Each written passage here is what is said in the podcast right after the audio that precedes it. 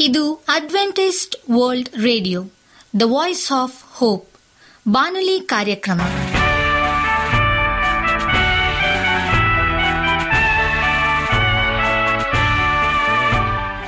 ನಮಸ್ಕಾರ ಪ್ರೀತಿಯ ಕೇಳುಗರೆ, ನಾನು ನಿಮ್ಮ ಆಕಾಂಕ್ಷ ಪಾಲ್.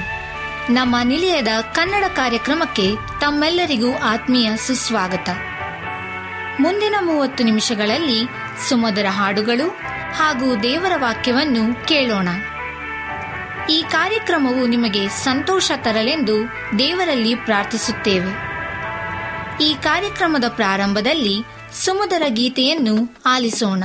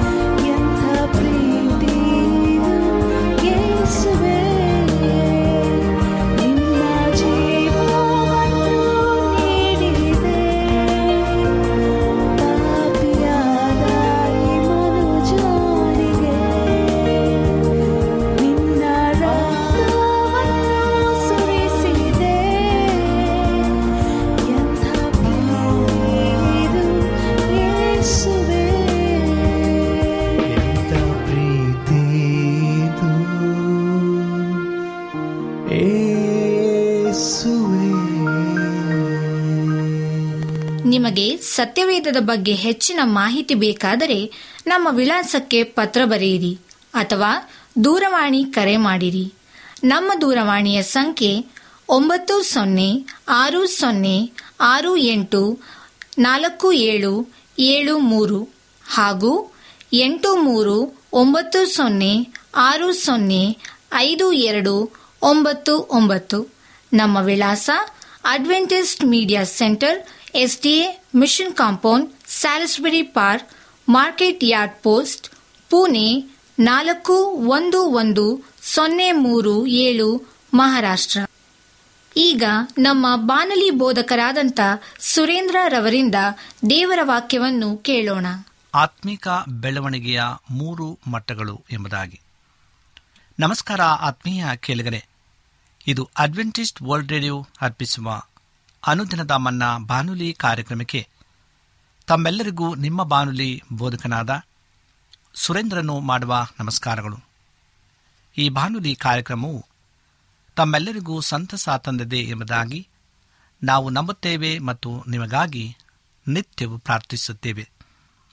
ನಿಮ್ಮ ಅನಿಸಿಕೆ ಹಾಗೂ ಸಲಹೆ, ಪ್ರಾರ್ಥನಾ ವಿಜ್ಞಾಪನೆಗಳು ಇರುವುದಾದರೆ ನೀವು ನಮಗೆ ಪತ್ರಗಳ ಮೂಲಕವಾಗಿ ಅಥವಾ ದೂರವಾಣಿ ಮೂಲಕವಾಗಿ ಸಂಧಿಸಬಹುದು.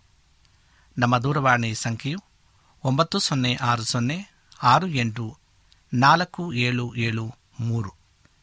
ನಮ್ಮ email address Surendra June four five six at Gmail dot com.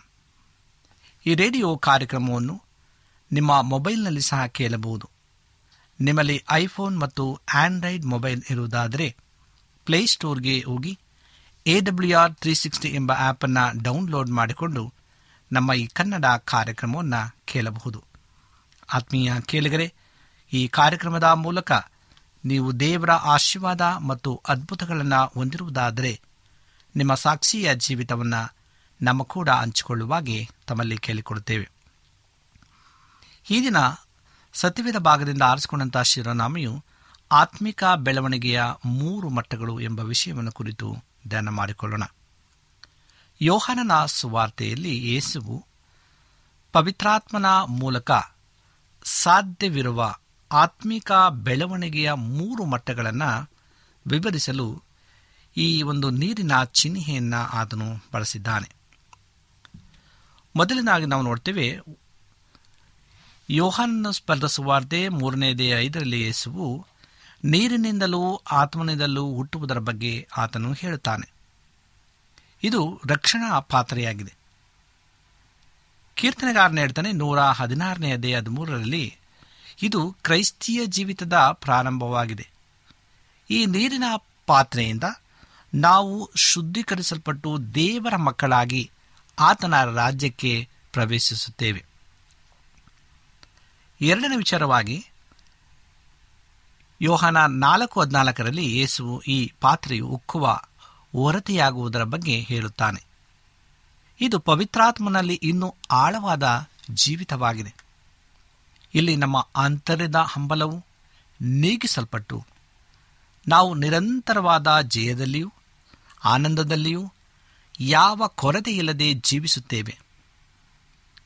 ತನ್ನ ಮನೆಯಲ್ಲಿ ಬಾವಿ ಇರುವ ಮನುಷ್ಯನು ನಗರ ಪಾಲಿಗೆ ಕೊಡುವ ನೀರಿನ ಮೇಲೆ ಅವಲಂಬಿಸಿರುವುದಿಲ್ಲ.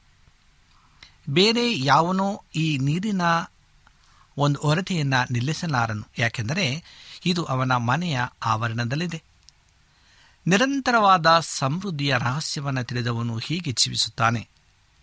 ಯೋಹನ ಹದಿನಾರು ಇಪ್ಪತ್ತೆರಡರಲ್ಲಿ ಅವನ ಆನಂದವನ್ನು, ಶಾಂತಿಯನ್ನು ಮತ್ತು ಜಯವನ್ನು ಯಾರು ಕಸಿದುಕೊಳ್ಳಲಾರರು ಎಂಬುದಾಗಿ.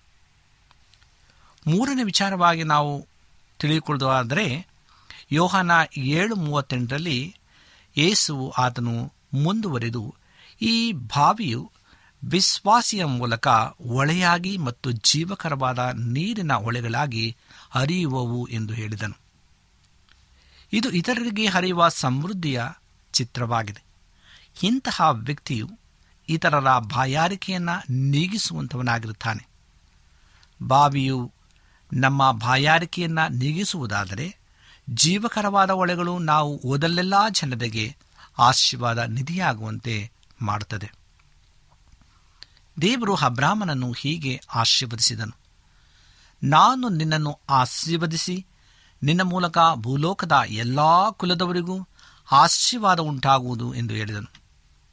ಆದಿಕಾಂಡ ಹನ್ನೆರಡನೇ ದೇಹ ಎರಡು ಮತ್ತು ಮೂರನೇ ವರ್ಷದಲ್ಲಿ ಹೇಳುತ್ತದೆ ಈ ಒಂದು ಆಶೀರ್ವಾದದ ಬಗ್ಗೆ. ಈ ಆಶೀರ್ವಾದವು ಈಗ ಪವಿತ್ರಾತ್ಮನ ಮೂಲಕ ನಮ್ಮದಾಗಬಹುದು ಎಂಬುದಾಗಿ ಗಲತ್ಯ ಮೂರು ಹದಿನಾಲ್ಕರಲ್ಲಿ ಪೌಲನ ಹೇಳ್ತಾನೆ. ಈ ರೀತಿಯಾಗಿ ನಮ್ಮಿಂದ ಜೀವಕರವಾದ ಹೊಳೆಗಳು ಹರಿಯುವ ಹಾಗೆ ದೇವರು ನಮ್ಮನ್ನು ಆಶೀರ್ವದಿಸಿದರೆ ಅನೇಕ ಕುಟುಂಬಗಳು ನಮ್ಮ ದೇಶದಲ್ಲಿಯೂ ಇತರ ದೇಶಗಳಲ್ಲಿಯೂ ಆಶೀರ್ವದಿಸಲ್ಪಡುವವು. ಸುವಾರ್ತೆಯ ಶುಭ ಸಂದೇಶವೇನೆಂದರೆ ನಾವು ನಮ್ಮ ಪಾಪದಿಂದ ರಕ್ಷಿಸಲ್ಪಟ್ಟು ಇತರರಿಗೆ ಆಶೀರ್ವಾದ ನಿಧಿಯಾಗಿರಬಹುದು. ಹೀಗೆ ನಾವು ಜೀವಕರವಾದ ಹೊಳೆಗಳನ್ನು ನಿರಂತರವಾಗಿ ಹೊಂದಿಕೊಂಡು, ನಾವು ಸಂಧಿಸುವ ಪ್ರತಿ ಕುಟುಂಬಕ್ಕೆ ಆಶೀರ್ವಾದ ನಿಧಿಯಾಗಬಹುದು. ದೇವರು ಹೇಗೆ ನಮಗೆ ಕರುಣೆ ತೋರಿಸಿದನೋ ಹಾಗೆಯೇ ನಾವು ಇತರರಿಗೆ ಕರುಣೆ ತೋರಿಸುವರಾಗುತ್ತೇವೆ ದೇವರ ನಮ್ಮನ್ನು ಬಿಡುಗಡೆ ಮಾಡಿದಂತೆ ನಾವು ಸಹ ಇತರರನ್ನ ಬಿಡುಗಡೆ ಮಾಡಬಹುದು. ನಮ್ಮನ್ನು ದೇವರು ಆಶೀರ್ವದಿಸಿದ ಹಾಗೆ ಇತರರನ್ನು ನಾವು ಆಶೀರ್ವದಿಸಬಹುದು.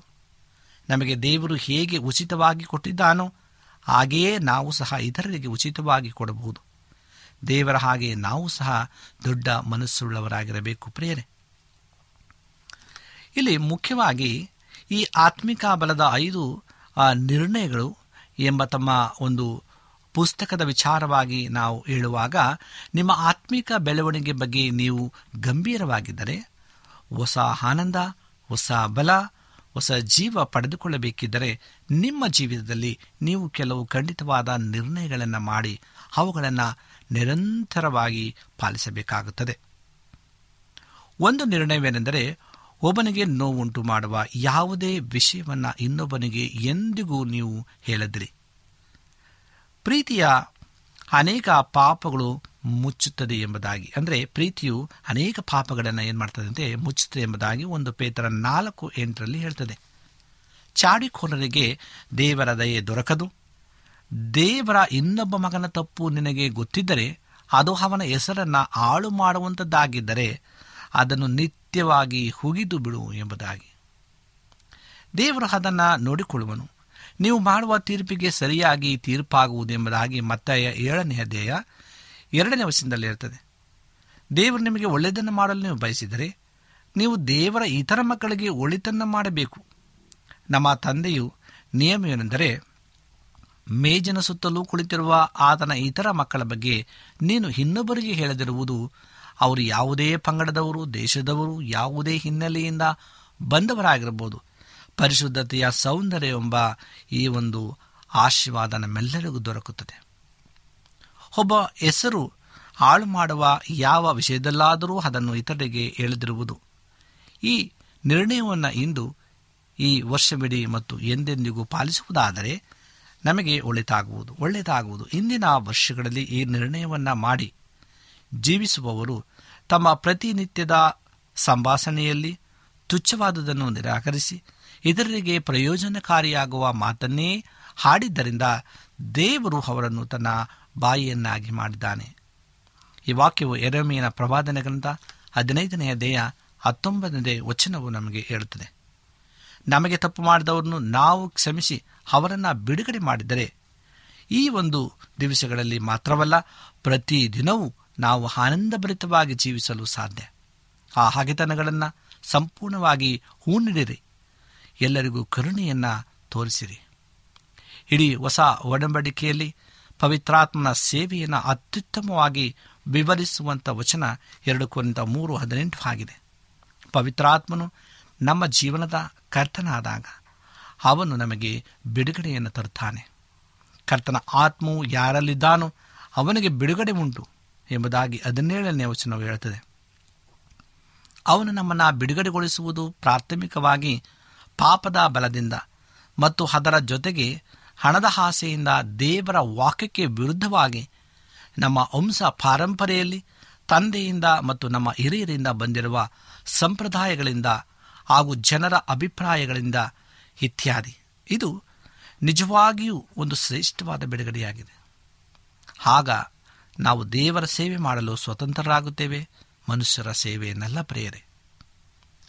ಎರಡು ಕೋರಿಂದ ಮೂರು ಹದಿನೆಂಟರಲ್ಲಿ ಹೇಳಲ್ಪಟ್ಟಿರುವಂತೆ ಪವಿತ್ರಾತ್ಮನು ಯೇಸುವಿನ ಮಹಿಮೆಯನ್ನು ದೇವರ ವಾಕ್ಯದ ಮೂಲಕ ನಮಗೆ ತೋರಿಸುತ್ತಾನೆ. ಕನ್ನಡಿಯು ಒಂದು ದೇವರ ವಾಕ್ಯವಾಗಿದೆ. ಯಾಕೊಬ್ಬ ಒಂದು ಇಪ್ಪತ್ತ್ಮೂರು ಮತ್ತು ಇಪ್ಪತ್ತೈದನೇ ವಚನದಲ್ಲಿ ಹೇಳ್ತದೆ, ಕೆಲವರು ಸತ್ಯವೇದವನ್ನು ಕೇವಲ ಪ್ರಸಂಗಗಳನ್ನು ಸಿದ್ಧಪಡಿಸುವುದಕ್ಕಾಗಿ ಮತ್ತು ಸಿದ್ಧಾಂತಗಳನ್ನು ಪರಿಶೀಲಿಸುವುದಕ್ಕಾಗಿ ಓದುತ್ತಾರೆ. ಆದರೆ ಪವಿತ್ರಾತ್ಮನು ಪ್ರಾಥಮಿಕವಾಗಿ ನಮಗೆ ಸತ್ಯವೇದದಲ್ಲಿ ಯೇಸುವಿನ ಮಹಿಮೆಯನ್ನು ತೋರಿಸಲು ಬಯಸ್ತಾನೆ. ಇದರ ಜೊತೆಗೆ ಯೇಸುವಿನ ಮಹಿಮೆಯನ್ನು ನಾವು ನೋಡುತ್ತಿರುವಾಗ ಪವಿತ್ರಾತ್ಮನು ನಮ್ಮನ್ನು ಆತನ ಸ್ವಾರೂಪಕ್ಕೆ ಬದಲಾಯಿಸ್ತಾನೆ. ಆ ಬದಲಾವಣೆಯು ದೇವರ ಒಂದು ಸೇವೆ ಮಾಡುವ ರೀತಿಯಲ್ಲೂ ನಮ್ಮನ್ನು ಕ್ರಿಸ್ತನಂತೆ ಮಾಡುತ್ತದೆ. ಆಗ ನಾವು ಆತನಂತೆ ಸೇವೆ ಮಾಡಲು ಆರಂಭಿಸುತ್ತೇವೆ. ಯೇಸು ತನ್ನ ತಂದೆಯ ಸೇವೆ ಮಾಡಲು ಹೇಗೆ ತ್ಯಾಗ ಮಾಡಿದರೆಂಬುದನ್ನು ಪವಿತ್ರಾತ್ಮ ನಮಗೆ ತೋರಿಸ್ತಾನೆ. ಮತ್ತು ನಾವು ಸಹ ಕರ್ತನ ಸೇವೆಗಾಗಿ ತ್ಯಾಗ ಮಾಡುವಂತೆ ಆತನ ನಮ್ಮನ್ನು ಬಲಪಡಿಸ್ತಾನೆ. ಪವಿತ್ರಾತ್ಮನು ನಮ್ಮನ್ನು ಬದಲಾಯಿಸಲು ನಾವು ಅನುಮತಿಸಿದರೆ ನಮ್ಮ ಜೀವನ ಮತ್ತು ನಮ್ಮ ಸೇವೆ ಸಂಪೂರ್ಣವಾಗಿ ಬದಲಾಗ್ತದೆ ಪ್ರೇರೆ ಈಗ ನಾವು ದೇವರ ವಾಕ್ಯದಲ್ಲಿ ಯೇಸುವಿನ ಮಹಿಮೆಯನ್ನು ನೋಡುವಾಗ ಆತನ ಮಹಿಮೆಯು ನಮ್ಮಲ್ಲಿ ದಿನದಿಂದ ದಿನಕ್ಕೆ ಹೆಚ್ಚುತ್ತಾ ಹೋಗುವಂತೆ ಪವಿತ್ರಾತ್ಮನು ನಮ್ಮನ್ನು ಒಂದು ಮಟ್ಟದಿಂದ ಇನ್ನೊಂದು ಮಟ್ಟಕ್ಕೆ ಹೊಯ್ಯುತ್ತಾನೆ. ಎರಡು ಕೊರಿಂದ ಮೂರು ಹದಿನೆಂಟರಲ್ಲಿ ಹೇಳ್ತದೆ, ಬೇರೆ ಮಾತುಗಳಲ್ಲಿ ಹೇಳುವುದಾದರೆ, ನಾವು ಆತ್ಮನಿಗೆ ಸಂಪೂರ್ಣವಾಗಿ ಅಧೀನರಾದರೆ, ನಮ್ಮಲ್ಲಿ ಪವಿತ್ರಾತ್ಮನ ಅಭಿಷೇಕವು ಕೆಲವು ವರ್ಷಗಳಿಂದ ಇದ್ದಕ್ಕಿಂತಲೂ ಹಿಂದೂ ಅಧಿಕವಾಗಿ ಇರುತ್ತದೆ. ಹಾಗೂ ಮೂವತ್ತು ವರ್ಷಗಳ ಹಿಂದೆ ಇದ್ದಕ್ಕಿಂತಲೂ ಬಹಳ ಹೆಚ್ಚಾಗಿರುತ್ತದೆ.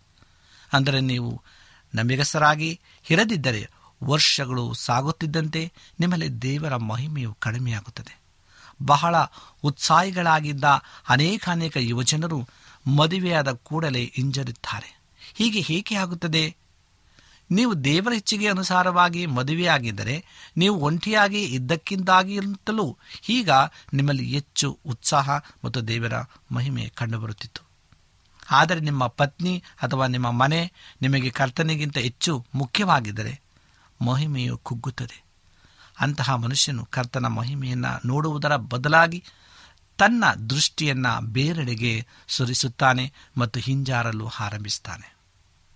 ಎರಡು ಕೊರಿಂದ ನಾಲ್ಕನೆಯದೇ ಹನ್ನೊಂದು ವಚನಗಳನ್ನು ನೀವು ನೋಡುವಾಗ ಹಾಗೂ ಮುಖ್ಯವಾಗಿ ನಾಲ್ಕು ಒಂದರಲ್ಲಿ ಹೇಳ್ತದೆ, ಪೌಲನು ತನ್ನ ಸೇವೆಯನ್ನು ವಿವರಿಸುತ್ತಾ ಮುಂದುವರಿಸುತ್ತಾ ಹೋಗ್ತಾನೆ ಹನ್ನೊಂದನೇ ವಚನ ತನಕ. ಆದ್ದರಿಂದ ನಾವು ದೇವರ ಕರುಣೆಯಿಂದ ಈ ಸೇವೆಯನ್ನು ಹೊಂದಿದವರಾಗಿರಲಾಗಿ ಧೈರ್ಯಗೆಟ್ಟು ಹಿಂದೆಗೆಯುವುದಿಲ್ಲ. ಧೈರ್ಯಗೆಡುವುದು ಎಂದರೆ ನಿರುತ್ಸಾಹಗೊಳ್ಳುವುದು. ಅಪೋಸ್ತನಾದ ಪೌಲನ್ನು ಸಹ ನಿರುತ್ಸಾಹದ ಶೋಧನೆಗೆ ಒಳಗಾದನು. ಆದುದರಿಂದ ನಿರುತ್ಸಾಹದ ಶೋಧನೆ ನಿಮ್ಮನ್ನು ಎದುರಿಸಿದರೆ ಅದು ಯಾರು ಅನುಭವಿಸದಿರುವ ವಿಶೇಷ ಸಂಗತಿ ಎಂದು ಯೋಚಿಸಬೇಡಿ. ನಾನು ಬಹಳಷ್ಟು ಸಲ ಅಧೈರ್ಯಪಡಿಸುವ ಶೋಧನೆಗೊಳಗಾಗಿದ್ದೇವೆ ಆದರೆ ನಾವು ಪೌಲನು ಹೇಳಿದ್ದನ್ನೇ ಹೇಳಿದ್ದೇನೆ. ನಾವು ಧೈರ್ಯಗೆಡುವುದಿಲ್ಲ, ಏಕೆಂದರೆ ನಮ್ಮ ಕಣ್ಣುಗಳು ಯೇಸುವನ್ನು ದೃಷ್ಟಿಸುತ್ತಿವೆ. ಮತ್ತು ದೇವರು ನಮಗೆ ಕೊಟ್ಟಿರುವ ಈ ಅದ್ಭುತವಾದ ಸೇವೆಯನ್ನು ನಾವು ನೆನಪಿಸಿಕೊಳ್ಳುತ್ತೇವೆ. ಹಾಗಾಗಿ ನಿರುತ್ಸಾಹದ ಶೋಧನೆಯು ನಮ್ಮನ್ನು ಎದುರಿಸುವುದು ನಿಶ್ಚಿತವಾಗಿದ್ದರೂ ನಾವು ಎಡಬಿಡದೆ ಕರ್ತನ ಮೇಲೆ ದೃಷ್ಟಿ ಇರಿಸಿದರೆ ನಮ್ಮಲ್ಲಿ ಒಬ್ಬನೂ ಸಹ ಎಂದಿಗೂ ನಿರುತ್ಸಾಹಕ್ಕೆ ತಲೆಬಾಗಬೇಕಿಲ್ಲ ಪರೆಯದೆ ಕ್ರೈಸ್ತ ಸೇವಕರಲ್ಲಿ ಅನೇಕರು ಕೆಲವು ವರ್ಷಗಳ ಸೇವೆಯ ನಂತರ ನಿರುತ್ಸಾಹ, ಚಿಂತೆ ಮತ್ತು ಕೊರಗುವಿಕೆಗೆ ಒಳಗಾಗುತ್ತಾರೆ. ಮತ್ತು ಅವರಲ್ಲಿ ಕೆಲವರು ಮನೋಸ್ಥೈರ್ಯವನ್ನೇ ಕಳೆದುಕೊಳ್ಳುತ್ತಾರೆ. ಇದಕ್ಕೆ ಕಾರಣ ಅವರು ತಮ್ಮ ಸ್ವಂತ ಸಾಮರ್ಥ್ಯದಿಂದ ದೇವರ ಸೇವೆ ಮಾಡಲು ಪ್ರಯತ್ನಿಸುತ್ತಿದ್ದಾರೆ. ನಮ್ಮನ್ನು ದೇವರ ಸೇವೆಗೆ ಸಿದ್ಧಗೊಳಿಸುವುದಕ್ಕಾಗಿ ನಾವು ಆತನಲ್ಲಿ ಭರವಸೆ ಇಡುವುದು ಬಹಳ ಮುಖ್ಯ. ನಾವು ಆತನ ಸೇವೆ ಮಾಡುವುದಾದರೆ ನಮ್ಮ ದೈಹಿಕ ಆರೋಗ್ಯಕ್ಕಾಗಿಯೂ ನಾವು ದೇವರನ್ನು ನಂಬಬೇಕು. ದೇವರ ವಾಗ್ದಾನ ಏನೆಂದರೆ ಕರ್ತನನ್ನು ನಿರೀಕ್ಷಿಸುವವರು ಹೊಸ ಬಲವನ್ನು ಹೊಂದುವರು. ತರುಣರು ಸೊರಗಿ ಮುಗ್ಗರಿಸುವರು. ಆದರೆ ನೀನು ಒಂದು ಹದ್ದಿನಂತೆ ರೆಕ್ಕೆಗಳನ್ನು ಬಾಚಿಕೊಂಡು ಮೇಲಕ್ಕೆ ಹೇರವೆ ಎಂಬುದಾಗಿ. ಏಷಾಯನ ಪ್ರವಾದನೆ ಗ್ರಂಥ ನಲವತ್ತನೆಯದೆಯ ಮೂವತ್ತ ಒಂದನೇ ವಚನದಲ್ಲಿ ಹೇಳ್ತದೆ. ನಮ್ಮ ಅರ್ಹತೆಯು ದೇವರಿಂದ ಬಂದಂತಾಗಿದೆ. ನೀವು ಹಣಕಾಸಿನ ತೊಂದರೆಗೆ ಒಳಗಾಗಿದ್ದರೂ ಈ ವಾಗ್ದಾನವನ್ನು ಗಟ್ಟಿಯಾಗಿ ಹಿಡಿದುಕೊಳ್ಳಿರಿ. ನಮಗಿರುವ ಸಾಮರ್ಥ್ಯವು ದೇವರಿಂದಲೇ ಬಂದದ್ದು. ದೇವರು ನಮಗಾಗಿ ಅವಶ್ಯವಾದ ಪ್ರತಿಯೊಂದನ್ನು ನೀಡಲು ಧಾರಾಳವಾಗಿ ಶಕ್ತನಾಗಿದ್ದನೆಂಬುದಾಗಿ ಎರಡು ಕೋರಿಂದ ಮೂರು ಐದರಲ್ಲಿ ಎಚ್ಚರಿಕೆ ಸಂದೇಶವನ್ನು ನಮಗೆ ಕೊಡುವಂಥದ್ದಾಗಿದೆ. ಹೆಚ್ಚಿನ ಕ್ರೈಸ್ತರು ಎರಡು ಕೋರಿಂದ ನಾಲ್ಕನೇದೇ ಹತ್ತು ಮತ್ತು ಹನ್ನೊಂದರ ವಚನಗಳನ್ನು ಸರಿಯಾಗಿ ಅರ್ಥ ಮಾಡಿಕೊಂಡಿಲ್ಲ. ಅನೇಕ ವಿಶ್ವಾಸಿಗಳು ಎಂತಹ ಸುವಾರ್ತೆಯನ್ನು ಕೇಳಿಸಿಕೊಳ್ಳಲು ತವಕಿಸುತ್ತಾರೆಂದರೆ ತಮ್ಮ ಜೀವನದಲ್ಲಿ ಭೌತಿಕವಾದ ಅದ್ಭುತ ಕಾರ್ಯಗಳನ್ನು ಮಾಡುವಂಥದ್ದು. ಆದರೆ ಯೇಸುವಿನ ಜೀವವು ನಿಮ್ಮೊಳಗೆ ಬರುವುದನ್ನು ನೀವು ಬಯಸಿದರೆ ಅದಕ್ಕೆ ದಾರಿ ಈ ವಚನಗಳಲ್ಲಿ ತೋರಿಸಲಾಗಿದೆ. ನಾವು ಯೇಸುವಿನ ಮರಣಾವಸ್ಥೆಯನ್ನು ಯಾವಾಗಲೂ ನಮ್ಮ ದೇಹದಲ್ಲಿ ಅನುಭವಿಸಬೇಕು. ಇಲ್ಲಿ ಯೇಸುವಿನ ಮರಣಾವಸ್ಥೆ ಎಂದರೇನು? ಅದು ಯೇಸುವು ಭೂಮಿ ಮೇಲೆ ತನ್ನ ಮೂವತ್ತ ಮೂರು ವರ್ಷಗಳ ವರೆ ವರ್ಷಗಳ ಸಂಪೂರ್ಣ ಜೀವಿತ ಕಾಲದಲ್ಲಿ ಮಾಡಿದಂತೆ ನಮ್ಮ ಸ್ವಾಚಿತ ಮತ್ತು ನಮ್ಮ ಸ್ವಾರ್ಥ ಜೀವಿತಕ್ಕೆ ಸಾಯುವುದು. ಯೋಹನ ಆರು ಮೂವತ್ತೆಂಟರಲ್ಲಿ ಹೇಳ್ತದೆ, ಅಂದರೆ ಜೀವನದ ಪ್ರತಿಯೊಂದು ಸಂದರ್ಭ ಸನ್ನಿವೇಶದಲ್ಲೂ ಏಸುವು ಭೂಮಿಯ ಮೇಲೆ ಜೀವಿಸಿದಾಗ ನಡೆದಂತೆ ನಡೆಯುವುದು. ಜನರು ಆತನನ್ನು ಸೈತಾನನೆಂದು ಕರೆದಾಗ ಇಸ್ಕರಿತ ಆತನ ಹಣವನ್ನು ಕದ್ದಾಗ, ಜನರು ಆತನ ಮೇಲೆ ಹುಗುಳಿದಾಗ ಜನರು ಅವನನ್ನು ಜಾರತ್ವದ ಮಗನೆಂದು ಕರೆದಾಗ, ಜನರು ಅವನನ್ನು ಅಪಾಸ್ಯ ಮಾಡಿದಾಗ ವಂಚಿಸಿದಾಗ, ಬೈದಾಗ, ಅವನು ಬೋಧಿಸುವುದನ್ನು ತಡೆದಾಗ ಮತ್ತು ಅವನನ್ನು ಸಭಾಮಂದಿರದಿಂದ ಹೊರನೂಕಿದಾಗ ಅವನ ಪ್ರತಿಕ್ರಿಯೆ ಹೇಗಿತ್ತು? ಆತನು ಲೋಕದ ಗೌರವ, ಘನತೆ, ಪ್ರಸಿದ್ಧ ಮತ್ತು ಪ್ರತಿಷ್ಠೆಗಳಿಗೆ ಹಾಗೂ ತನ್ನ ಸ್ವಂತ ಚಿತ್ತಕ್ಕೆ ಸತ್ತನು. ಅದನ್ನೇ ಯೇಸುವಿನ ಮರಣ ಎಂದು ವಿವರಿಸುವುದು. ನಿಮಗೂ ನನಗೂ ಕಲ್ವಾರಿಯ ಯೇಸು ಹೊಂದಿದ ಮರಣದಲ್ಲಿ ಪಾಲ್ಗೊಳ್ಳುವ ಅವಕಾಶ ಸಿಗುವುದಿಲ್ಲ. ನಾವು ಲೋಕದ ಪಾಪಗಳಿಗಾಗಿ ಸಾಯಲು ಆಗುವುದಿಲ್ಲ. ಆದರೆ ಆತನ ಭೂಲೋಕದ ಜೀವಿತದ ಉದ್ದಕ್ಕೂ ಪ್ರತಿದಿನವೂ ಆತನ ಜೀವನದಲ್ಲಿ ಒಂದು ಮರಣಾವಸ್ಥೆ ಇತ್ತು. ನಾವು ಈ ಮರಣಾವಸ್ಥೆಯಲ್ಲಿ ಪಾಲ್ಗೊಳ್ಳಬೇಕಾಗಿದೆ. ಇದನ್ನು ಏಸುವಿನ ಮರಣಾವಸ್ಥೆ ಎಂದು ಕರೆಯುವುದಕ್ಕೆ ಏನು ಕಾರಣ? ಕಾರಣ ಏನದೆ ಸ್ವಂತ ಜೀವಕ್ಕೆ ಮತ್ತು ಲೋಕದ ವಿಷಯಗಳಿಗೆ ಮರಣವನ್ನು ಅನುಭವಿಸಿದ ಮೊದಲ ವ್ಯಕ್ತಿ ಏಸು ಆಗಿದ್ದನು. ಆತನು ಮಾನವನಿಗೆ ಸಂಬಂಧಿಸಿದ ಪ್ರತಿಯೊಂದು ವಿಷಯಕ್ಕೆ ಸತ್ತನು ಮತ್ತು ಆ ಮೂಲಕ ತಂದೆಯ ಮಹಿಮೆಯನ್ನು ವ್ಯಕ್ತಪಡಿಸಿದನು. ನೀವು ಮತ್ತು ನಾವು ಯೇಸುವಿನ ಈ ಹೆಜ್ಜೆಯ ಜಾಡಿನಲ್ಲಿ ನಡೆಯುವುದಕ್ಕೆ ಕರೆಯಲ್ಪಟ್ಟಿದ್ದೇವೆ ಪ್ರೇರೆ ಎರಡು ಕೋರಿಂದ ನಾಲ್ಕು, ಹದಿನೇಳು ಮತ್ತು ಹದಿನೆಂಟರಲ್ಲಿ ಪೌಲನು ಕ್ಷಣ ಮಾತ್ರವಿರುವ ನಮ್ಮ ಹಗುರವಾದ ಸಂಕಟವು ಅತ್ಯಧಿಕವಾದ ಪ್ರತಿಫಲವನ್ನು ಉಂಟು ಮಾಡಿ ನಮಗೆ ನಿರಂತರವಾಗಿ ಗೌರವವಾದ ಪ್ರಭಾವವನ್ನು ದೊರಕಿಸುತ್ತದೆ ಎಂದು ಹೇಳ್ತಾನೆ ಆದರೆ ನಮ್ಮೊಳಗೆ ಈ ಮಹಿಮೆಯು ನೆಲೆಸುವುದು. ನಾವು ಕಾಣುವಂಥದ್ದನ್ನು ಲಕ್ಷಿಸದೆ ಕಾಣದಿರುವಂಥದ್ದನ್ನು ಲಕ್ಷಿಸುವರಾಗಿದ್ದೇವೆ ಎಂಬುದಾಗಿ ನಾಲ್ಕು ಹದಿನೆಂಟರಲ್ಲಿ ಹೇಳ್ತಿದೆ. ಇರುವಷ್ಟು ಸಮಯ ಮಾತ್ರ ಇದರ ಅರ್ಥ ಏನೆಂದರೆ ನಾವು ನಮ್ಮ ಯಾವುದೇ ಕಷ್ಟಗಳನ್ನು ಒಂದು ಮಾನವ ದೃಷ್ಟಿಯಿಂದ ನೋಡದೆ ದೇವರ ದೃಷ್ಟಿಕೋನದಿಂದ ನೋಡುತ್ತೇವೆ. ಈ ಯಾತನೆಗಳ ಮೂಲಕ ನಮ್ಮ ಜೀವನದಲ್ಲಿ ಒಂದು ಮಹಿಮೆಯ ಜಮ ಮಾಡಲ್ಪಡುತ್ತದೆ. ನಾವು ಯೇಸುವಿನ ಹೃದಯದೊಂದಿಗೆ ನಿಕಟವಾದ ಐಕ್ಯತೆಗೆ ಬರುತ್ತೇವೆ. ಇದು ನಮ್ಮನ್ನು ಪ್ರೋತ್ಸಾಹಿಸುತ್ತದೆ ಮತ್ತು ನಾವು ಒಂದು ಸೇವೆಯನ್ನು ಪಡೆದುಕೊಳ್ಳುವ ಮಾರ್ಗ ಇದಾಗಿದೆ. ಕೇವಲ ದೇವರ ವಾಕ್ಯದ ಅಧ್ಯಯನದ ಮೂಲಕ ನಾವು ಒಂದು ಸೇವೆಯನ್ನು ಪಡೆದುಕೊಳ್ಳುವುದಿಲ್ಲ ಪ್ರೇರೆ ಆದ್ದರಿಂದ ದೇವರ ವಾಕ್ಯವ ರಕ್ಷಣೆಯ ಬಗ್ಗೆ ನಮಗೆ ಮೂರು ಕಾಲಗಳಲ್ಲಿ ಮಾತನಾಡ್ತದೆ. ಭೂತಕಾಲ, ವರ್ತಮಾನ ಕಾಲ ಮತ್ತು ಭವಿಷ್ಯತ್ ಕಾಲಗಳು. ಈ ಎಲ್ಲ ಕಾಲಗಳನ್ನು ನಾವು ಮೆಟ್ಟಿ ನಿಲ್ಲುವುದಾದರೆ ಅಥವಾ ಬೇರೆ ಪದಗಳಲ್ಲಿ ನೀತೀಕರಣ, ಶುದ್ಧೀಕರಣ ಮತ್ತು ಮಹಿಮೆಪಡಿಸುವಿಕೆ ರಕ್ಷಣೆಯ ಹಂತಗಳು ಅಸ್ಥಿವಾರ ಹಾಗೂ ಮೇಲಿನ ಕಟ್ಟಡಗಳ ಇವುಗಳಾಗಿವೆ ಅಸ್ಥಿವಾರವು ಪಾಪದ ಕ್ಷಮಾಪಣೆ ಮತ್ತು ನೀತಿಕರಣ ಇವುಗಳನ್ನು ಒಳಗೊಂಡಿದೆ. ಪ್ರೇರೆ ಆದ್ದರಿಂದ ನಮ್ಮನ್ನು ನಾವು ಸಿದ್ಧಪಡಿಸಿಕೊಳ್ಳೋಣ. ನಮ್ಮನ್ನು ನಾವು ಸಿದ್ಧಪಡಿಸಿಕೊಳ್ಳೋಣ. ಏಕೆಂದರೆ ಯೇಸು ಕ್ರಿಸ್ತನ ಬರಣವು ಅತಿ ಶೀಘ್ರವಾಗ್ತದೆ. ಆದ್ದರಿಂದ ಆತ್ಮಿಕ ಬೆಳವಣಿಗೆಯ ಮೂರು ಮಟ್ಟಗಳನ್ನು ನಾವು ತಿಳಿದುಕೊಳ್ಳುವಾಗ ದೇವರು ವಿಶೇಷವಾದಂಥ ಆಶೀರ್ವಾದದಿಂದ ನಮ್ಮನ್ನು ತುಂಬಿಸಲಿ, ಬಲಪಡಿಸಲಿ. ಈ ವಾಕ್ಯಗಳನ್ನು ಕೇಳುವಂಥ ಪ್ರತಿಯೊಬ್ಬರನ್ನು ಆಶೀರ್ವಾದ ಮಾಡಲಿ ಎಂಬುದಾಗಿ ನಮ್ಮ ಕಣ್ಣುಗಳನ್ನು ಮುಚ್ಚಿ ದೇವರೊಟ್ಟಿಗೆ ಪ್ರಾರ್ಥನೆಯನ್ನ ಮಾಡಿಕೊಳ್ಳೋಣ. ಭೂಮಿ ಆಕಾಶಗಳ ಒಡೆಯನೆ, ಸರ್ವಶಕ್ತನೇ, ಪರಿಶುದ್ಧನಾದ ದೇವರೇ, ನಿನಗೆ ಸ್ತೋತ್ರ. ಈ ಸಮಯದಲ್ಲಿ ಆತ್ಮಿಕ ಬೆಳವಣಿಗೆಯ ಮೂರು ಮಟ್ಟಗಳ ವಿಷಯವಾಗಿ ಕುರಿತು ಮಾತನಾಡಲಿಕ್ಕಾಗುವಂತೆ ನೀನು ಕೊಟ್ಟಂಥ ಸಮಯಕ್ಕಾಗಿ ಸ್ತೋತ್ರ. ತಂದೆ, ಈ ವಾಕ್ಯಗಳನ್ನು ಕೇಳುವಂಥ ಪ್ರತಿಯೊಬ್ಬೊಬ್ಬ ನಿನ್ನ ಮಕ್ಕಳನ್ನು ಹೆಸರೆಸರಾಗಿ ಆಶೀರ್ವಾದ ಮಾಡು ಬಲಪಡಿಸಕರ್ತದೆ ನಿನ್ನ ಕೃಪೆಯಿಂದ ತುಂಬಿಸು ರಾಜ. ನೀನು ಮಾಡಿದಂಥ ಎಲ್ಲ ಆಶೀರ್ವಾದಗಳಿಗಾಗಿ, ಅದ್ಭುತಗಳಿಗಾಗಿ, ಕೊಟ್ಟಂಥ ಆರೋಗ್ಯಕ್ಕಾಗಿ ಸ್ತೋತ್ರ ತಂದೆಯೇ ಯಾರ್ಯಾರು ಕಷ್ಟದಲ್ಲಿ, ನೋವಿನಲ್ಲಿ, ದುಃಖದಲ್ಲಿ, ಕಣ್ಣೀರಿನಲ್ಲಿ, ಚಿಂತೆಯಲ್ಲಿದ್ದಾರೋ, ಅವರನ್ನ ಪರಾಂಬರಿಸು. ನಿನ್ನ ಸಹಾಯದ ಹಸ್ತವನ್ನು ಅವರ ಮೇಲೆ ಚಾಚು. ನಮ್ಮ ಪ್ರಾರ್ಥನೆ ಕೇಳಿದಕ್ಕಾಗಿ ಸ್ತೋತ್ರ. ಎಲ್ಲವನ್ನ ಯೇಸುವಿನ ನಾಮದಲ್ಲಿ ಬೇಡಿಕೊಳ್ಳುತ್ತೇವೆ, ತಂದೆಯೇ. ಆಮೇನ್.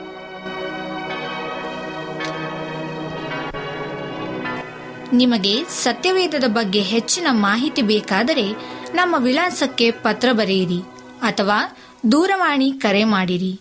ನಮ್ಮ ದೂರವಾಣಿಯ ಸಂಖ್ಯೆ ಒಂಬತ್ತು ಸೊನ್ನೆ ಆರು ಸೊನ್ನೆ ಆರು ಎಂಟು ನಾಲ್ಕು ಏಳು ಏಳು ಮೂರು ಹಾಗೂ ಎಂಟು ಮೂರು ಒಂಬತ್ತು ಸೊನ್ನೆ ಆರು ಸೊನ್ನೆ ಐದು ಎರಡು ಒಂಬತ್ತು ಒಂಬತ್ತು.